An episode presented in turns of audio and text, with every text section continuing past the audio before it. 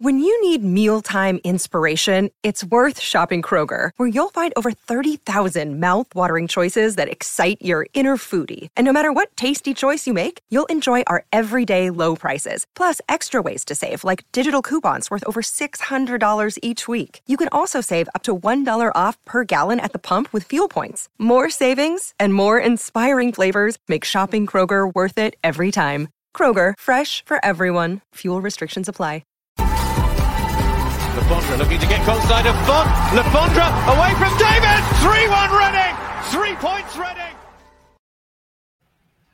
Hello, welcome to Elm Park Rules. Another loss for Reading, making it five in a row for the Royals. Um, 4-3 in what was a crazy game at the SCL uh, against Huddersfield. Been joined to discuss this by Matt Lansley. Morning, Alex. Good morning, Matt. And uh, on the other end, Jordan. Jordan, how are we this morning? I'm good, thank you. Yeah, I think my stress levels have just about recovered from yesterday. Yes, yesterday was rather stressful compared to, to other recent games, certainly.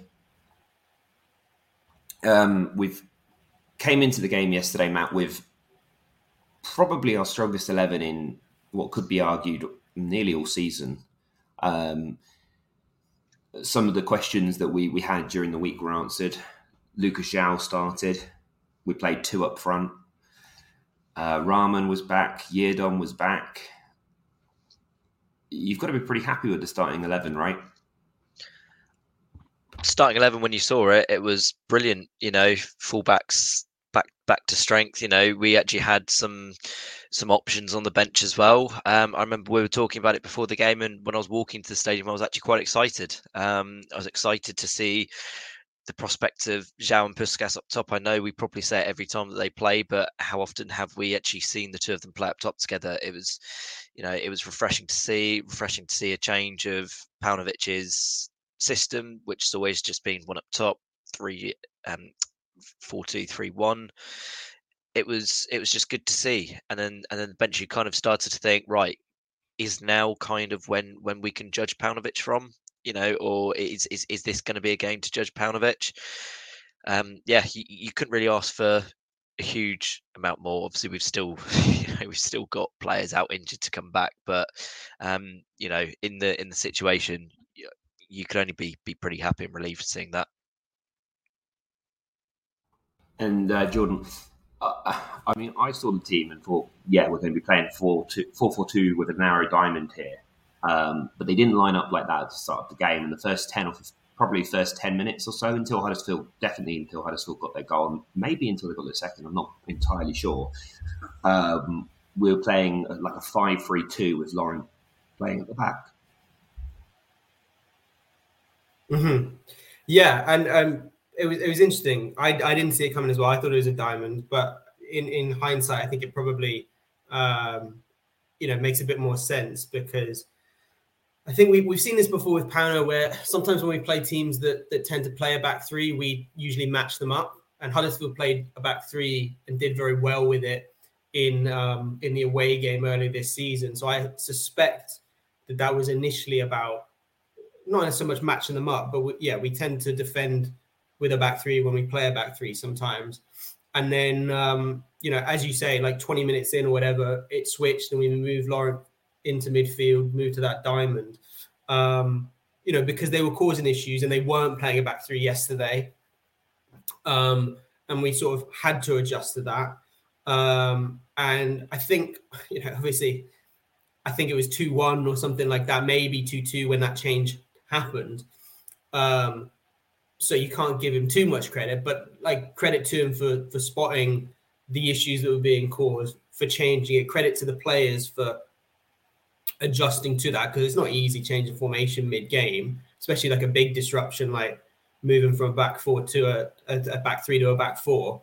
Um, and you know that, that changes everything. That changes the way our fullbacks engage. That changes the way that our midfielders cover. So um, you know even though there were some dodgy spells in that first half, both when we were set in the in you know the wrong inverted commas um, formation, and then when we were transitioning to the new one, there was a few dodgy moments there, which I think is natural.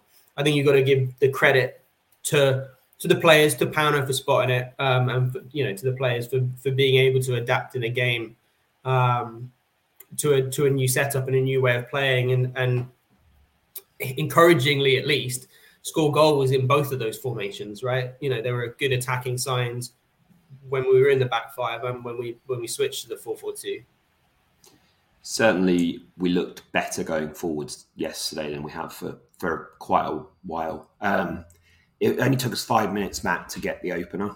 Um, Baba Rahman coming back into the team provides the the pass forwards to George Puscas, who holds the ball up probably better than we've seen him hold the ball up at any point when he's played up front on his own. Um, lay it back to Baba Rahman, and who plays Lucas João through.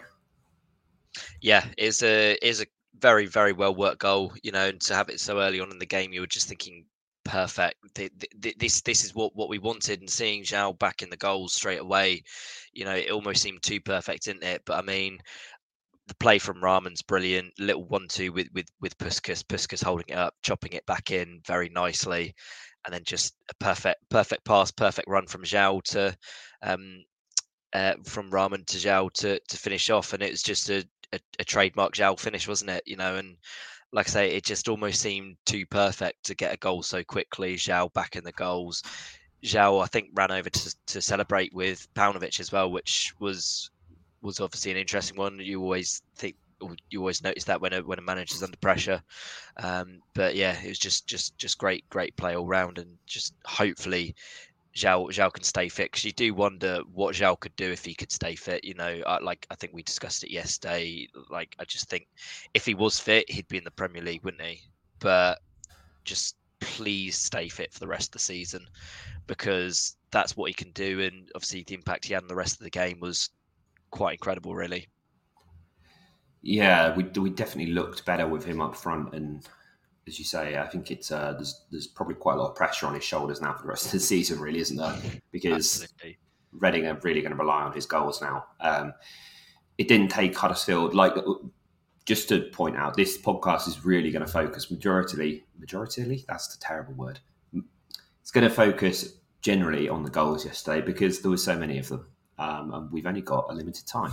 So we'll go straight into the second goal because it only happens about three minutes after. Jordan Huddersfield equalise. Um, we were discussing it just before we started, and I hate to, I hate to use this because it just it sounds like an excuse, but Reading's luck is just abysmal sometimes. it's just terrible. Yeah, completely. Like, um, I'm sure like different fans would do, view the goals and the defending yesterday different ways, and that's completely fair. Um, and by no means did we defend well yesterday and just got unlucky. Definitely not. But I couldn't help but like watch the goals go in yesterday and just think this just isn't fair. like the team are actually like showing a bit of attacking intent and doing doing fairly well. You know, the fans were were great yesterday and in good voice. And then Huddersfield's, I think, first real chance or not even chance, first real like attack. It felt like obviously we'd scored from our first attack. They come down the other end, um, and you can always pick holes in goals whether the manager got closed down a bit more, whether you know the drink water mid was out of position or whatever. But at the end of the day, it's a shot from distance that's flicked off a heel and, and nestled inside the net, inside the post rather than outside the post. Um, and it just felt, it just felt very like very Reading this season in terms of like we've done plenty of shooting ourselves in the foot, no doubt about it.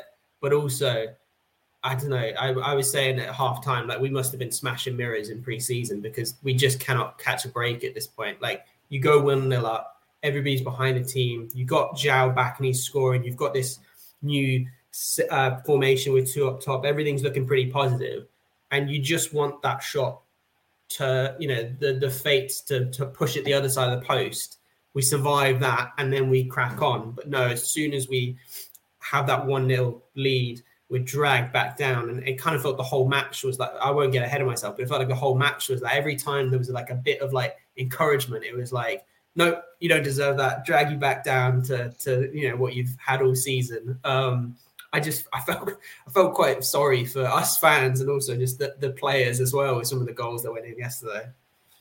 I think that that that first goal did kind of set a precedent though for just how almost unorganised the midfield was. Because when you watch it back, Drinkwater is nowhere to be seen.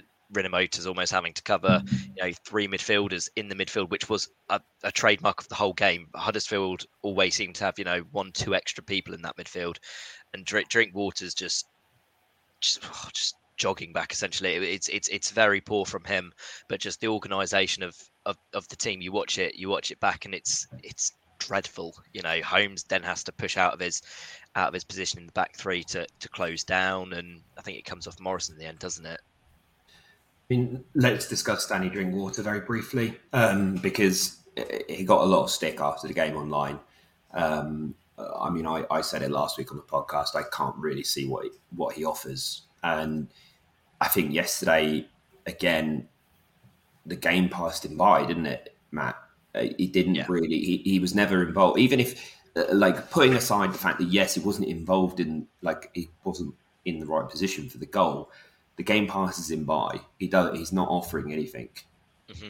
Yeah, which is which is a real shame because you know we saw glimpses at the um, at the um, at the start of his time here when he came in of, of, how good he can be. You know the the run of games against Fulham, um, Borough. You know, yes, it, it's it's easy to say he did well in those games when we won those games, but he was genuinely changing the game. He was running the game at times in in, in those performances. And and right now, I don't know if it's just fatigue because he's probably been one of the few players that's played most of the games that we've that, that we've had. You know, and we know he hasn't played much football, so I don't know whether or not it's fatigue and that's playing a part. But he's just not he's not doing anything like you say that that that's the most frustrating thing he's not affecting the game and in, in effect he's almost letting us play with 10 men because because he's just not not doing anything. He's not where he should be. the, the, quote I heard yesterday was, "It was worse than playing with ten men because he gives up chances." Yeah, it's it's it's it's exactly that. You know, like um, he did get better in the second half, mind, but the first half yesterday was as bad as as bad as I, I think we or probably anyone seen him play. It was it was dismal. Like, and you've got to start making the making the case. Like uh, like how much does he have to do to almost not not starting the team. I'd, I, it'd probably do him a benefit of getting out the team because if it is fatigue, he needs to have a rest at some point. But you know, you've got Dele Bashiru on the bench who can play that centre mid role. You've got Laurent as well who can play next to who can play next to Rino. Um, so something's got to happen there, I think, because it, it's it's just not doing us any favour uh, any favours just continually starting him at the moment. Yeah, um, it's it's bizarre. Like I think we used to you know, all players at every level, but especially like when you step down from the Premier League and you get into the Championship, you seem to get like big peaks and troughs in terms of players like strengths and weaknesses, right? Like there's no perfect player in the Championship because if they were, they would be in the Championship, etc. But like, so we're used to finding combinations of players that like cover people's weaknesses and highlight their strengths and stuff like that. And we spent all last season like loving the Rino Laurent pairing that charged around but then couldn't really pass forward and stuff like that. And we're used to dealing with these sorts of things. And like so, like I could deal with Danny Drinkwater being out of position, but kind of being slowed every ball and not really being able to break up play and stuff like that. If he was pinging balls around and he was like helping organize the defense and he was like piercing balls through into into like further into midfield or into strikers and stuff.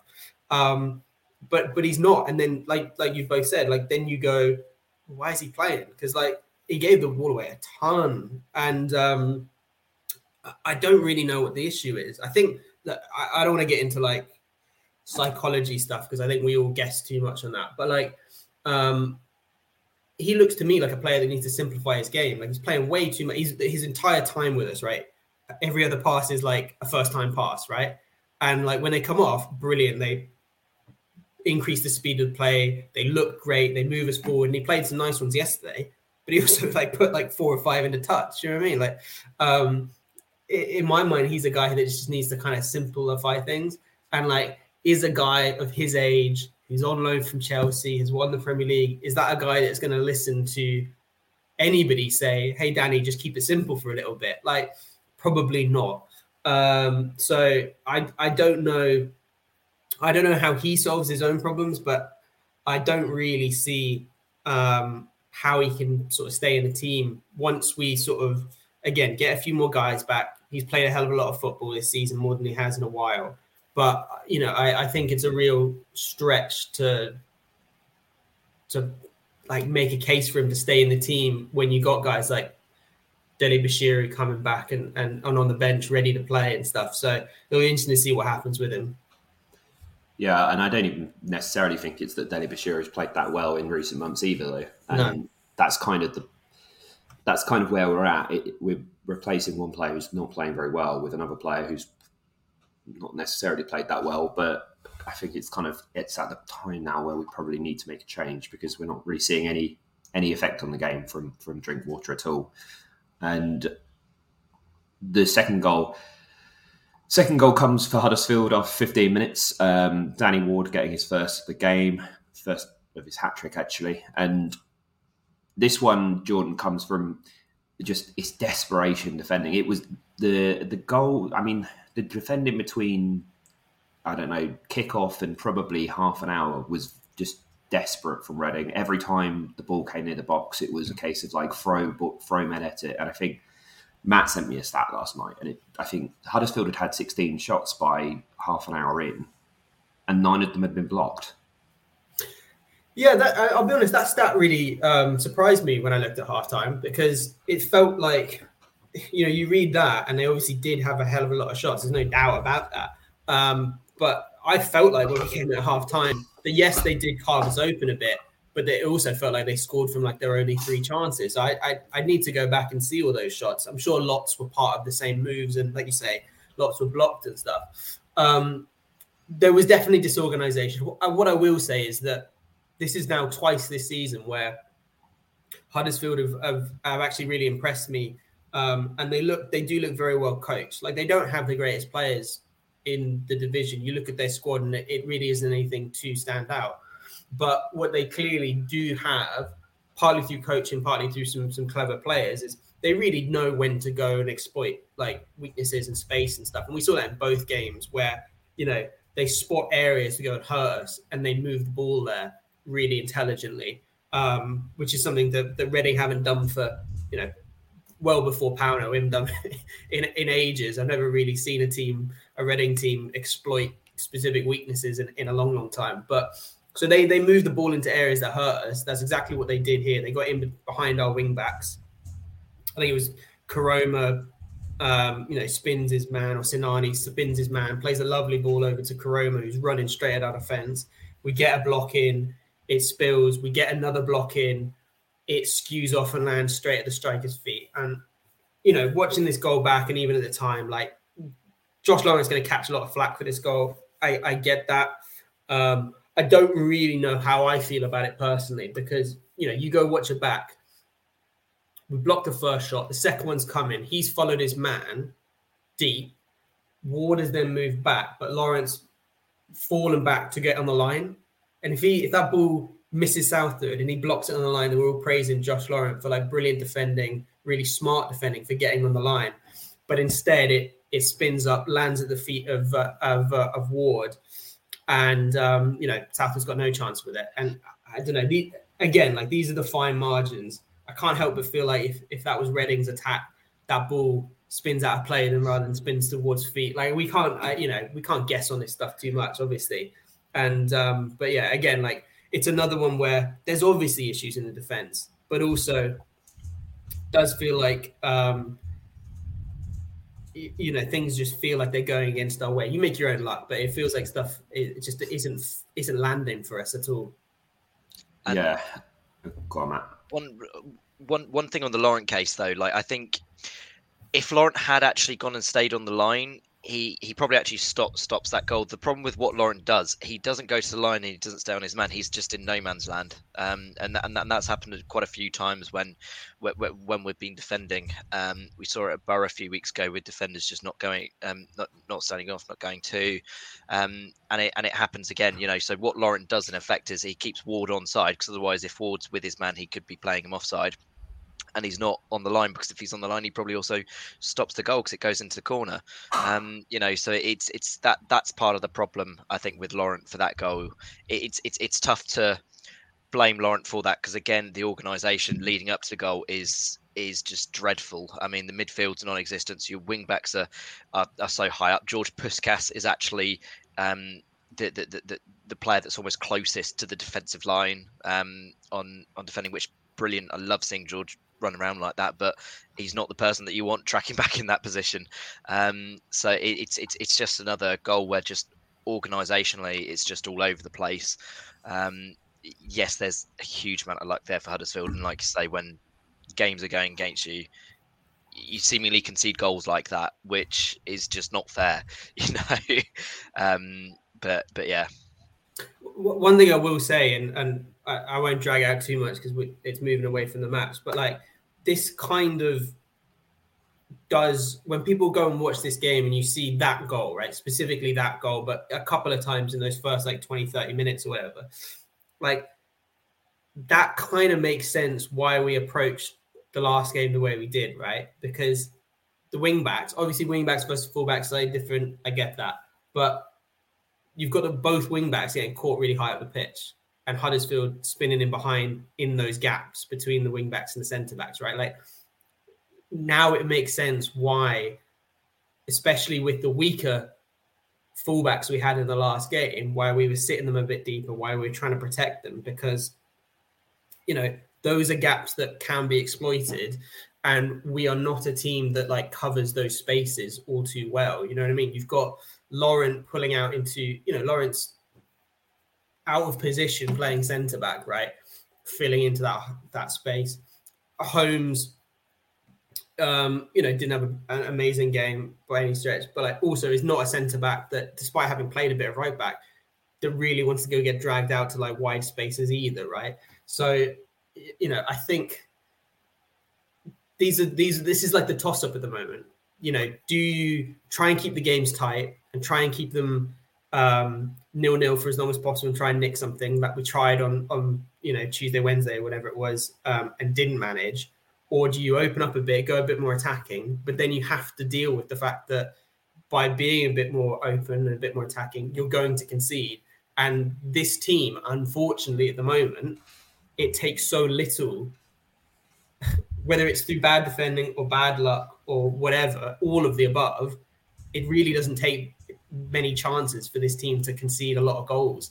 Um, so I, I, get that there's a real dilemma there for Pauno. We're becoming Newcastle of the mid 90s here. Um, we're going to try and score one more than you, but not necessarily. Uh, we did equalise pretty quickly afterwards, Matt, because um, George Puscas scored his first league goal for Reading in almost two years. Uh, a decent pass from, or a decent move actually. Laurent through to Swift on the halfway line, and then Swift laying off, um, laying off George Puscas, who was calling for the ball for about thirty yards by the time he actually received it. Um, not not a bad finish by Puscas to, to equalise.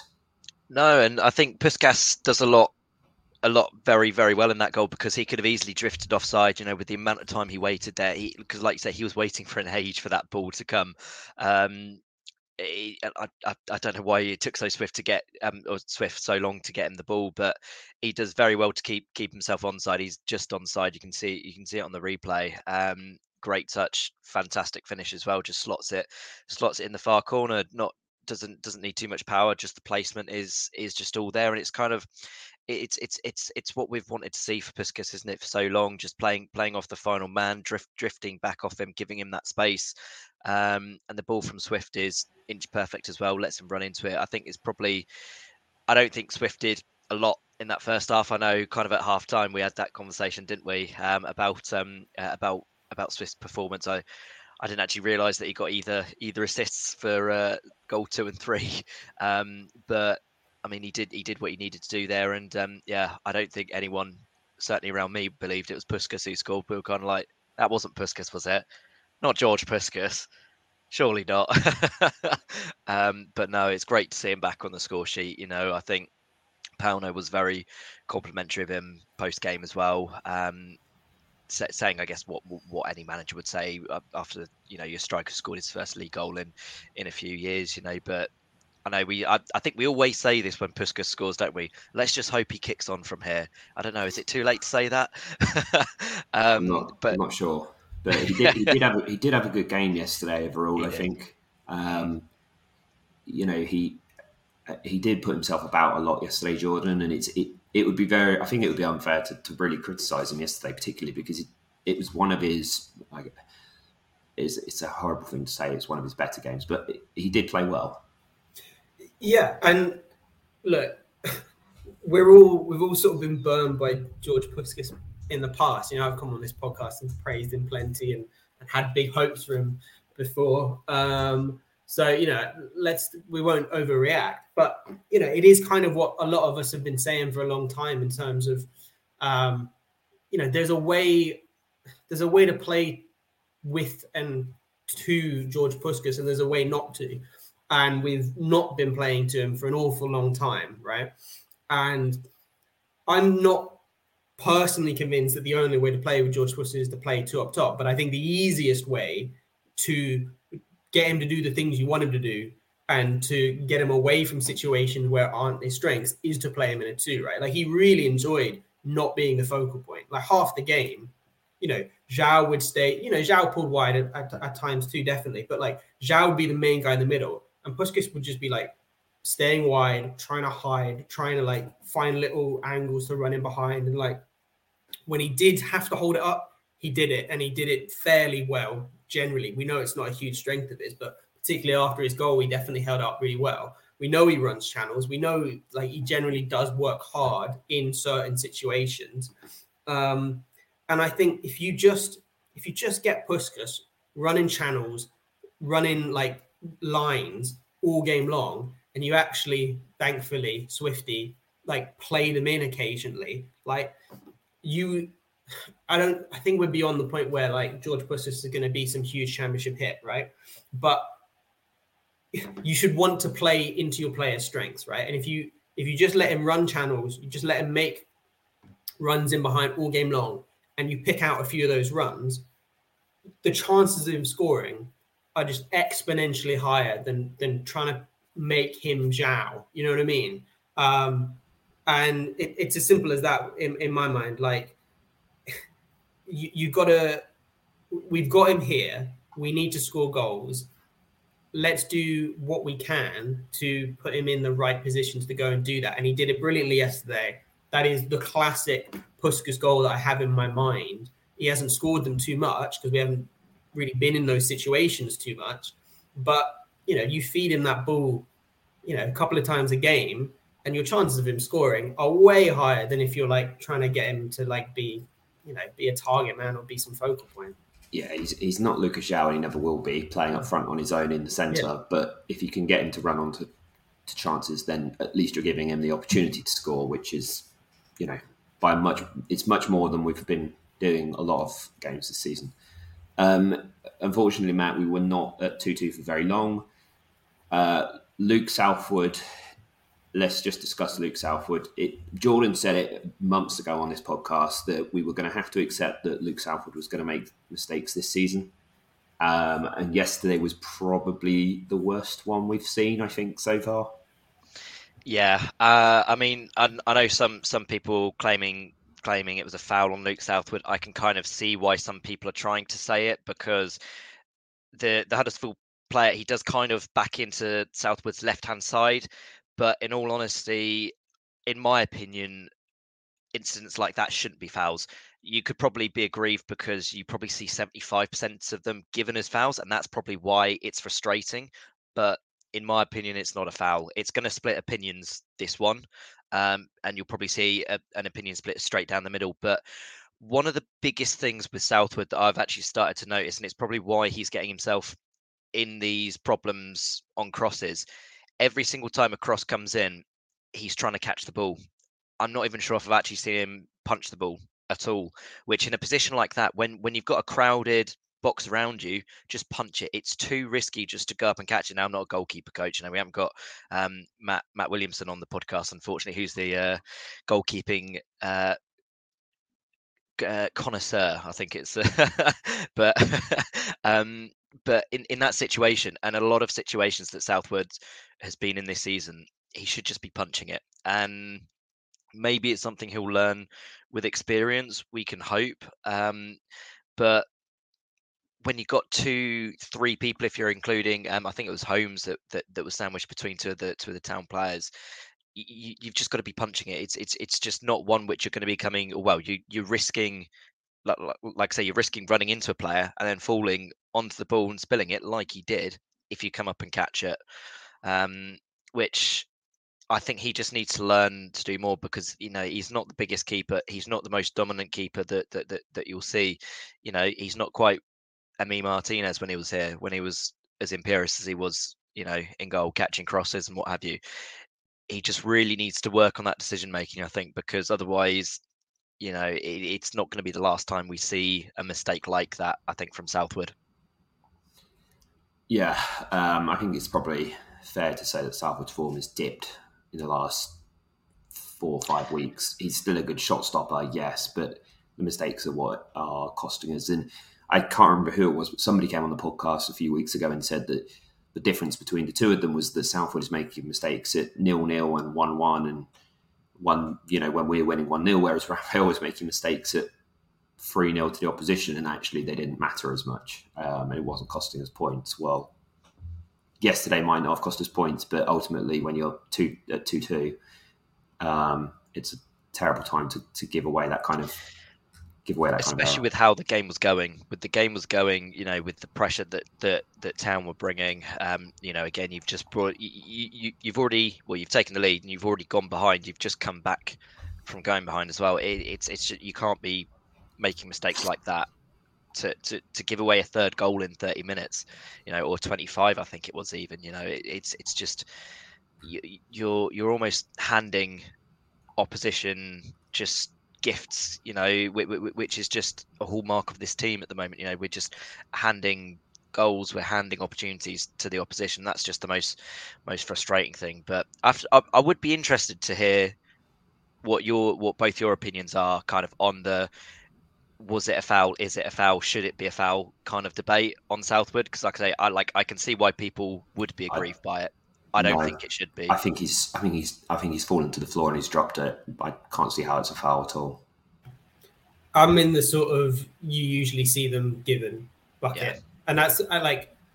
We've talked a fair bit about Southwood, so I won't jump for it for too long. But like, I think I'm okay with him catching because majority of the time they do get given even when he does drop it so like most of the time like they you, you do get away with it terrible time not to get away with it yesterday um but also like you know what we don't see is um all of like the headed chances that like Raf would have conceded by not coming so i think you know it, it's it's a real you know there's there's like i said before right he's gonna drop one eventually and he has obviously now but like i think it's still in my mind at least massively outweighs like the positives outweigh the negatives with him coming to get it. And I think I don't think having watched a couple, I don't think he was fouled enough, but equally it feels like you usually see them given. So it, it's just one of those ones where again, like it's not unlucky, but it kind of is unlucky, and it just like it, it the timing of it was like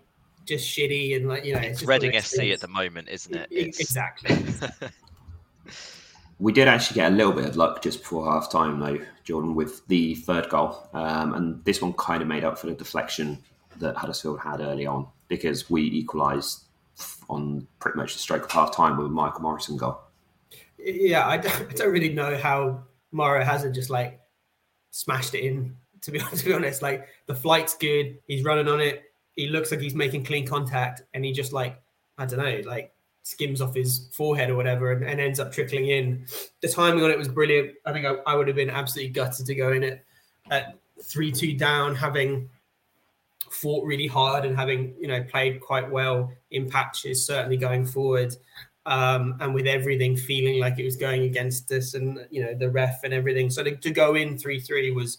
Um, was yeah was was was really good and we obviously did get a little bit of luck as it spilled in but um I felt at least that we would we'd do a little bit of that for sure. Yeah, um, thankfully we did manage to get before half time because it did feel like I guess that the fans were on side by that point. Um, once we were at three three, uh, we'll we'll touch on kind of the I guess the atmosphere around the ground yesterday. It felt during the game at least it felt very positive. Um, pre-game there was a banner in in 1871. Um, honestly, I can't remember the exact wording of it. Uh, there was a banner. It was d- displayed before kickoff. Um, Matt, you'll have to fill in the blanks because I cannot remember the wording of it at all. Um, and I know you were over there. Yeah, it was no no desire, no drive, no direction. So yeah, there was a banner displayed in 1871 yesterday saying that um, aimed at pretty much everybody at the club, um, from what I can tell and, and have read online. Um, I'm not going to get too into the details of it right now because, frankly, it's it's just my opinion and it's really not going to be that much of a big deal. Um, and in reality, it's going to take a, a lot more people's uh, opinions to, to really form any kind of solid group think, I would imagine. Um, but Jordan, if you want to throw anything out there, feel free. Yeah, to. yeah, yeah. I mean, one one thing I, I, I liked about it um, was that um, you know how it was compartmentalized, right? So like, obviously, there's a lot of fans that are really unhappy at the moment, unhappy with lots of things. The team, Pano, the owners, Kia. You know, there's plenty to go around in terms of things to be frustrated at with the club at the moment. But um, what I thought was great was that, you know, whatever you think about the banner, um, and I'm not even sure I know what I think about the banner. Um, it was done pre-match. The the statement was made. It was done, and then it came down, and then the support was brilliant, right? Like, it. I don't know whether it was because of the banner or just a coincidence or whatever, but I thought like the the um the fan reaction, the excitement, and the build up to that game, like five minutes before kickoff, just as we were kicking off, was was brilliant. Best I've seen in 1871 in a little while. Certainly, given the fact that we're in such a horrible run.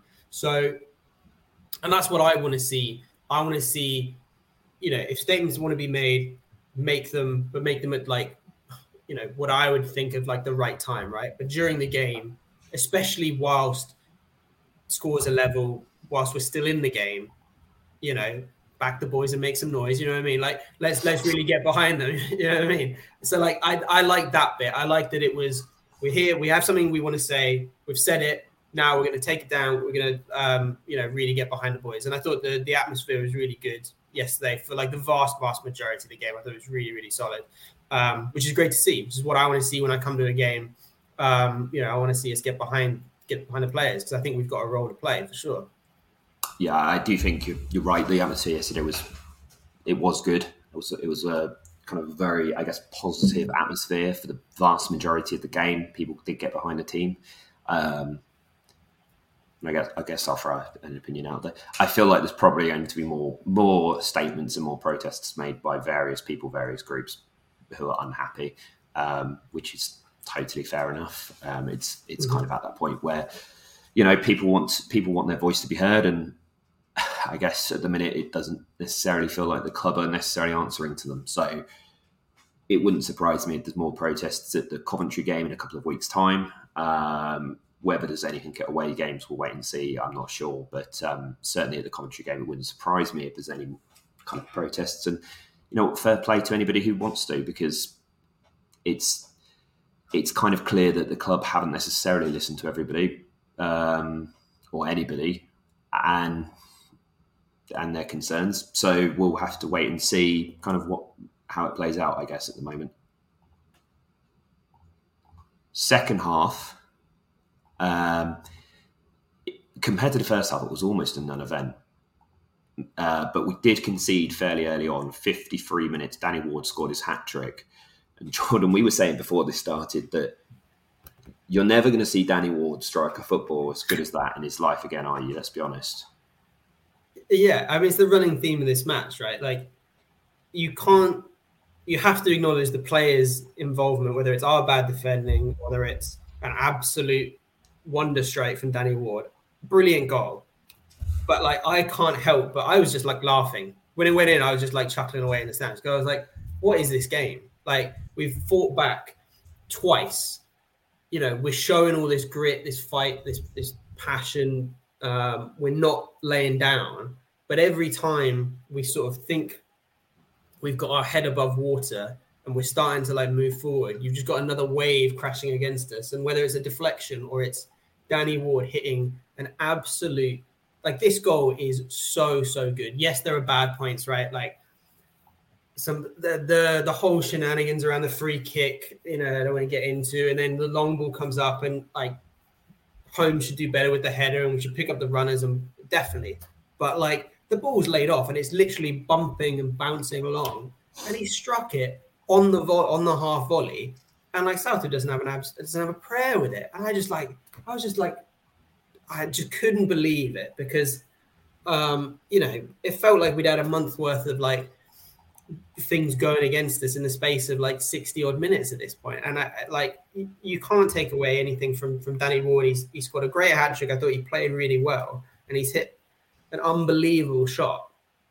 But I just couldn't believe that that that goal went in that way at that time um because again it just felt it felt unfair more so to me. It just felt unfair to like me sat in the stand being like come on like the boys are, are actually like giving us something here.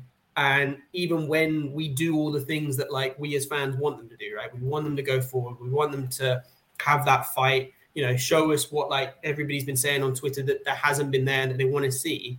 And even when we do we just get like sucker punched by like an unbelievable goal and fair play to to, to Ward for hitting it it's a brilliant strike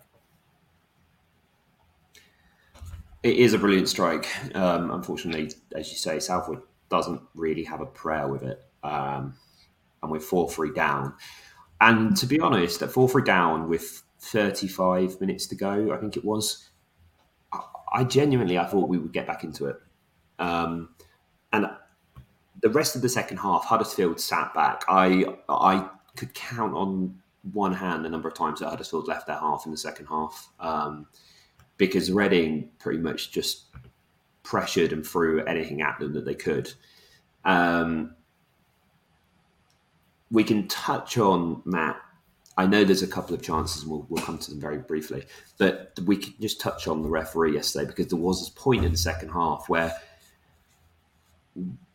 I, I'm honestly, I'm still quite shocked that we didn't get a penalty here. There's a cross, I think it's a cross, might be a corner. Um, which comes over, and Michael Morrison goes up for a header. And I've don't. It's very rare that you see a goalkeeper come out and quite literally punch through a player. Yeah, um, platinum. and I'm amazed that Michael Morrison a wasn't knocked out. Firstly, um, and B wasn't given a penalty. Uh, just I'm stunned, and how we didn't get a penalty the entire game because there was multiple incidents. There was a handball. There was a handball. I mean, there was multiple going. handballs as well, yes. not just in the penalty box. Oh, how how how long are we giving this uh, referee segment? Because I fear there's way too many to to start to uh, start contemplating. I mean, we talked about we we didn't actually touch upon it on some of the goals earlier either on the lead up to them because the second goal, no, uh, the second goal, the third goal, third, the third goal. I'm fairly certain the ball was already out of play. The ball, the ball was, sitting, yeah, but... the ball was out when Sorba Thomas went down. The ball, the ball was about a yard out, and Sorba Thomas doesn't get fouled. He like he, he, he doesn't get fouled at all, and the ref has given given a free kick for that. So I, I, that that was one. There was multiple handballs in the first half. One was in the uh, was it was it uh, actually, no, no, no. I think the handballs mostly came in the second half, didn't they?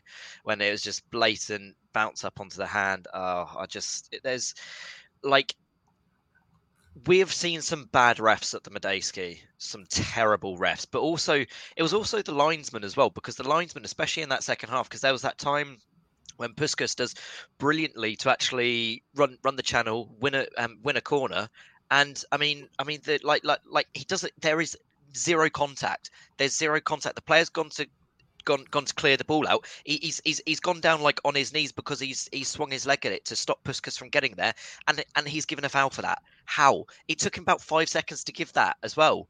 It was ridiculous.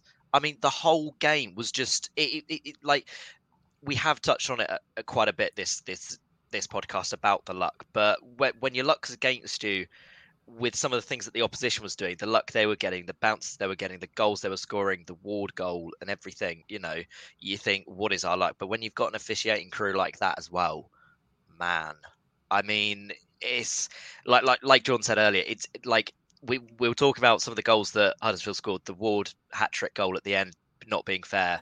I mean, just compile that on top with with the ref refereeing crew. It was it was shambolic. I mean, it it it would be. I'd almost feel sorry if if the EFL put that crew down to League Two for the next game because nobody deserves to be ref by that by by that shambles. It was uh, utterly disgusting.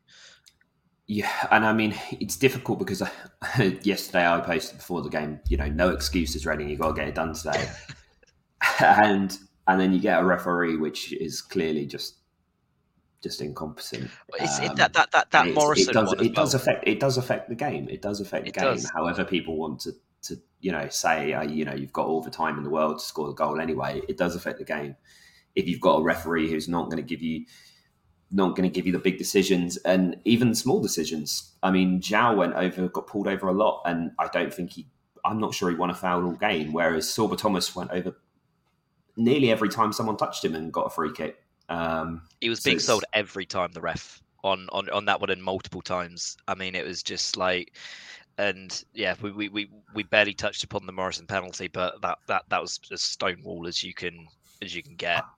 It's... I haven't seen a replay of the Morrison penalty, and I really would like to because I'm fairly certain the goalkeeper puts his hand.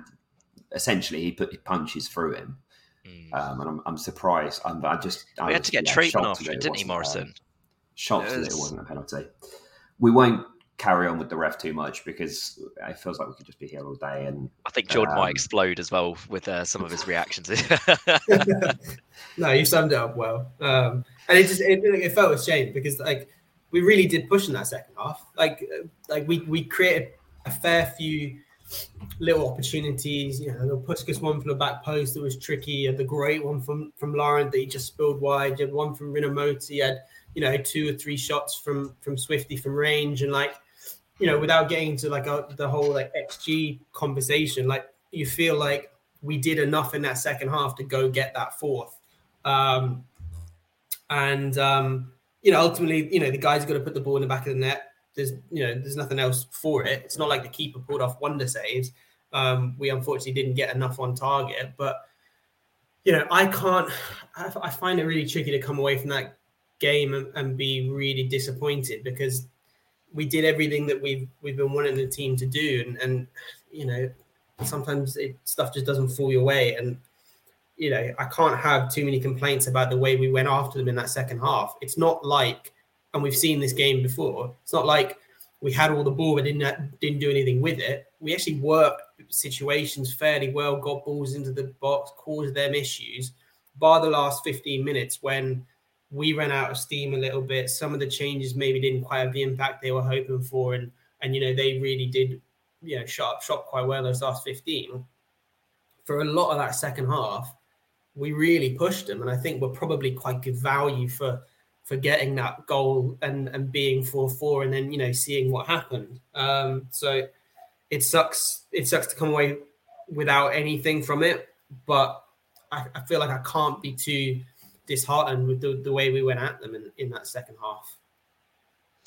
I think the most disappointing thing, um, and me and Alex had quite a long exchange yesterday around this as well. It's I, the thing I'm most frustrated about is just it, it's it's it's another game where we we could have got something. There's been so many of them of late where we could have got something against in games which you know if you get something these games could really make a difference you know you talk about you know our season's not going to be defined by points against borough points against luton points against um, uh, Huddersfield, who are pushing at the other end of the table. But we've had chances where we can get points against them. Hull yesterday got a win against Bournemouth. You know, you do have to pick up some unexpected points along the way, um, especially when you're when when you're fighting for your lives like like we are. And it's just another game where we've conceded for fun, you know, defensively being being being dismal. Yes, like we didn't concede too many in the second half, but that's more because Huddersfield, like like we've said, sat back, and that's speaking to a couple of um, town fans after the game. That seems to be kind of what they do under Corberán. It's been a big frustration for them. They just sit back and then often invite pressure and invite a goal. But it's it's it's like how how many more games like this are we gonna are we gonna have where we can get points? And it's just like when you're not sneaking over these, you know, it was it was um uh, Clement used to say it all the time, didn't he? It was a goal uh, or a game of game of inches, you know, which, which that that has been the case over the last few weeks, where it, it's just swung the wrong way for us. But when it keeps swinging the wrong way way for you, when can you see that run changing? You know, and we've got some still got some tough games coming up. You know, QPR next week. Can you see us getting a result there? You know, it would have been the same going to Borough. You wouldn't have thought we'd get a point against Borough. You wouldn't have thought we'd get get a point today because it's just who we're playing. But we've been very close to, and we've not Yeah. been able to push it over the line. yeah, like uh, other people have highlighted, like Feb- February is like the key little period in terms of like there's a few games coming up and stuff like that. And even Power has highlighted that January is going to be hard. But like I, I was thinking about this before the game, and I think so even more now. Like this team so desperately needs like the result equivalent of a goal just going in off somebody's knee or somebody's ass or something. You know what I mean? We just need to like find some way to win a game that By hook that or by just- crook. by hook or by crook.